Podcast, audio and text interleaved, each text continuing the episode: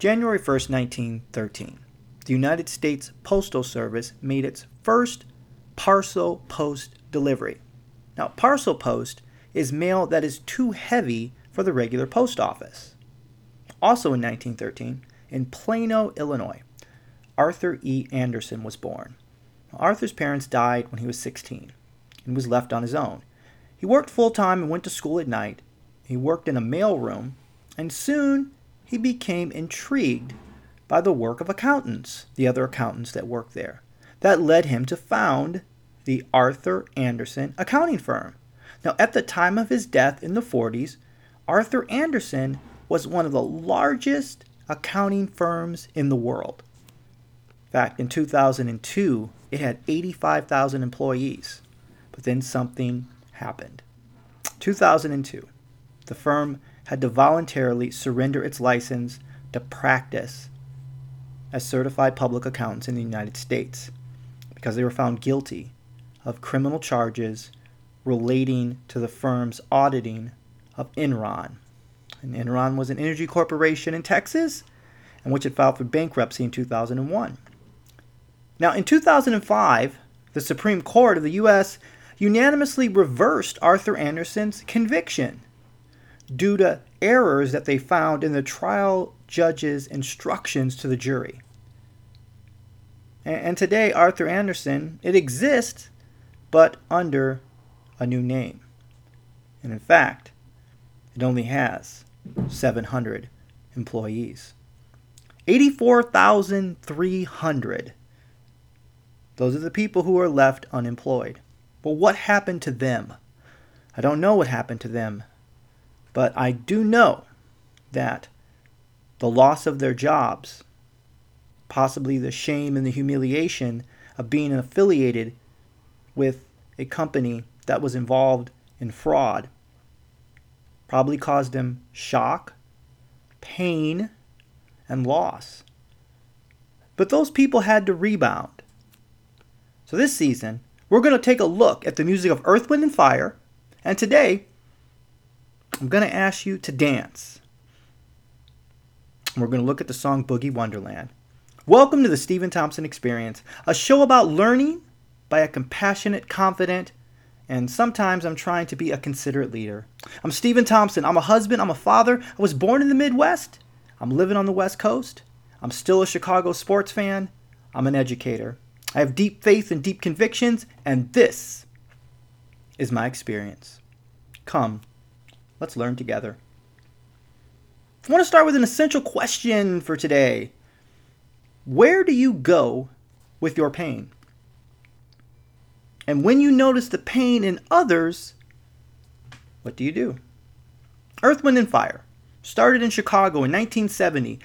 The band throughout their lifetime has received over 20 Grammy nominations and won six as a group and two as members.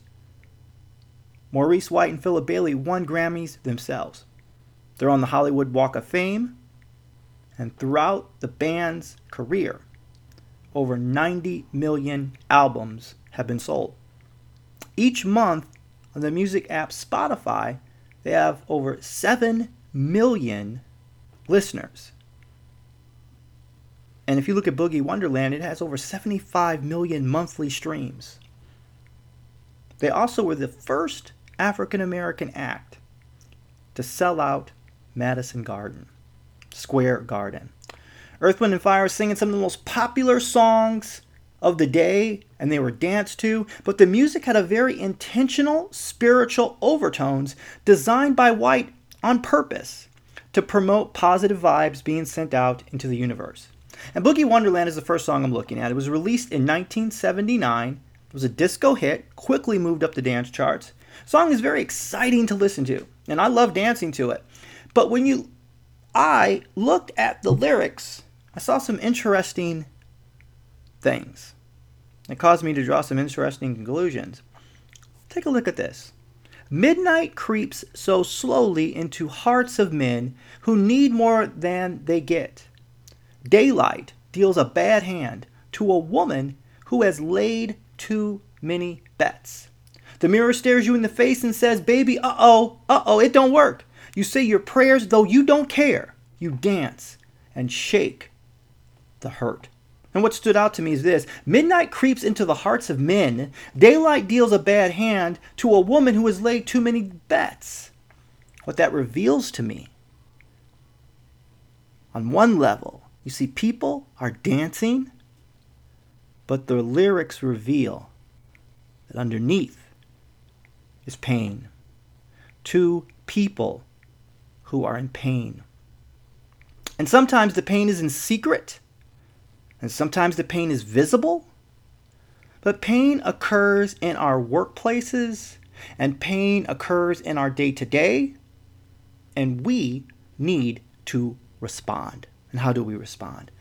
Let's take another look at another story. 1898, in Florence, South Carolina, Fraser Baker. He had a lot to be proud of. He was just appointed to the position of postmaster. And postmaster is the head of a post office. Now, I'm familiar with this because my father was a postal worker, and throughout his career, he was always attempting to become the postmaster. Now, Fraser was proud of his position, and he should have been. He earned it. He worked very hard. And to be a postmaster, that was a federal appointment. Somebody in the federal government had to appoint you to be postmaster. Now, 1898, South Carolina, there were a lot of people who didn't want him in that position. And they didn't want him in that position for one reason. Fraser Baker was a black man, African American. But Fraser refused to step down. He earned that position. And he decided he wasn't going to give it up. He was going to work as a postmaster. He was proud that he had received that honor, that he had been appointed by the federal government. The one day a mob came to Fraser's home and burned it down. Fraser and one of his daughters were lynched, and his wife, three out of his six children, sustained gunshot wounds. The community rallied around Fraser's family, both black and white, and they came to take care of them and to provide support, to provide meals, to provide companionship. But the tragedy was that no one came forth with names. So during that period, there, there wasn't any justice for a man who had his home burnt down. And him and his daughter were lynched. They were lynched and killed because of their race. In the eyes of some people, Fraser's talent, his ability, his accomplishments did not matter.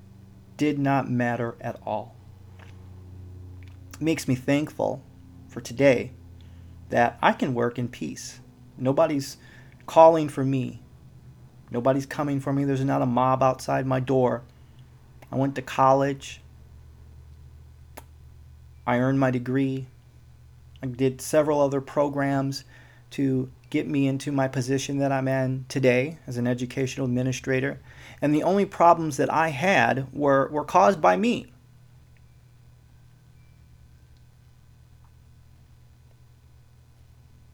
It's inspiring, it's also convicting to know that I owe a debt.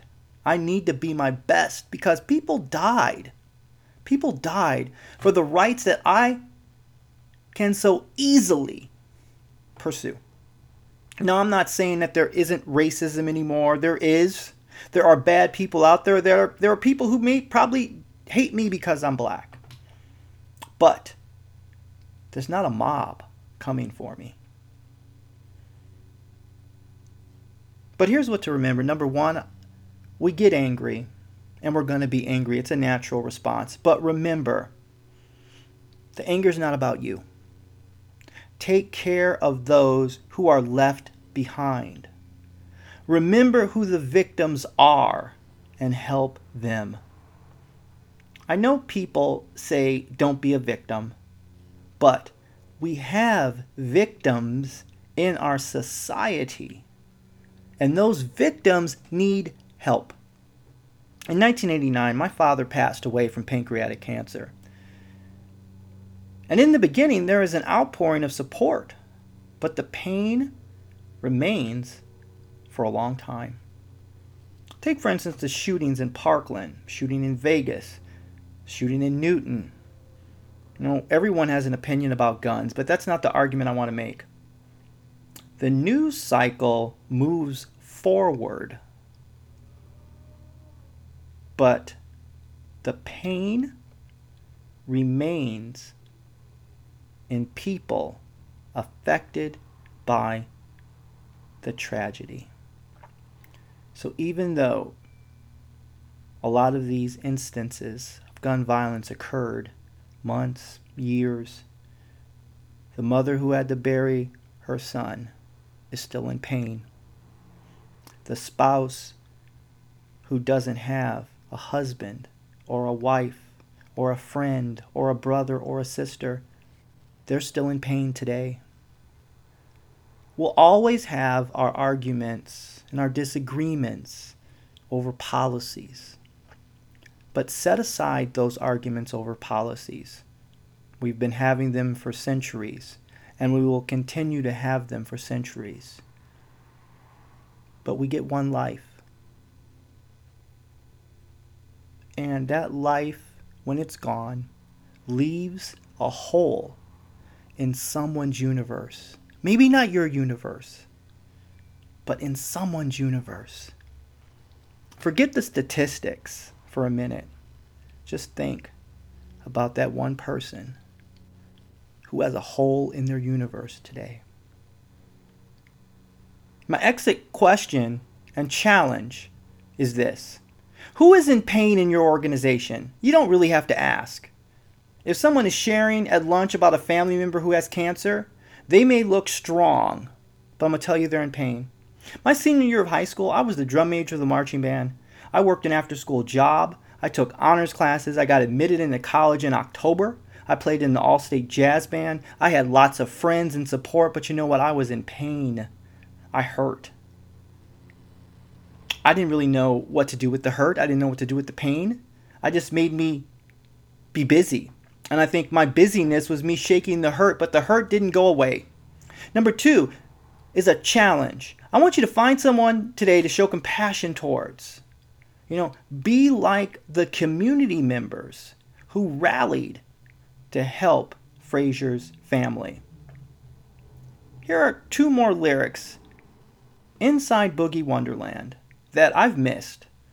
For all the years I've heard Boogie Wonderland, for as many times I listened to the song getting ready for this show, I did not notice these lyrics until today. All the love in the world can't be gone. All the need to be loved can't be wrong. These lyrics show me two things. When bad things happen, love is present.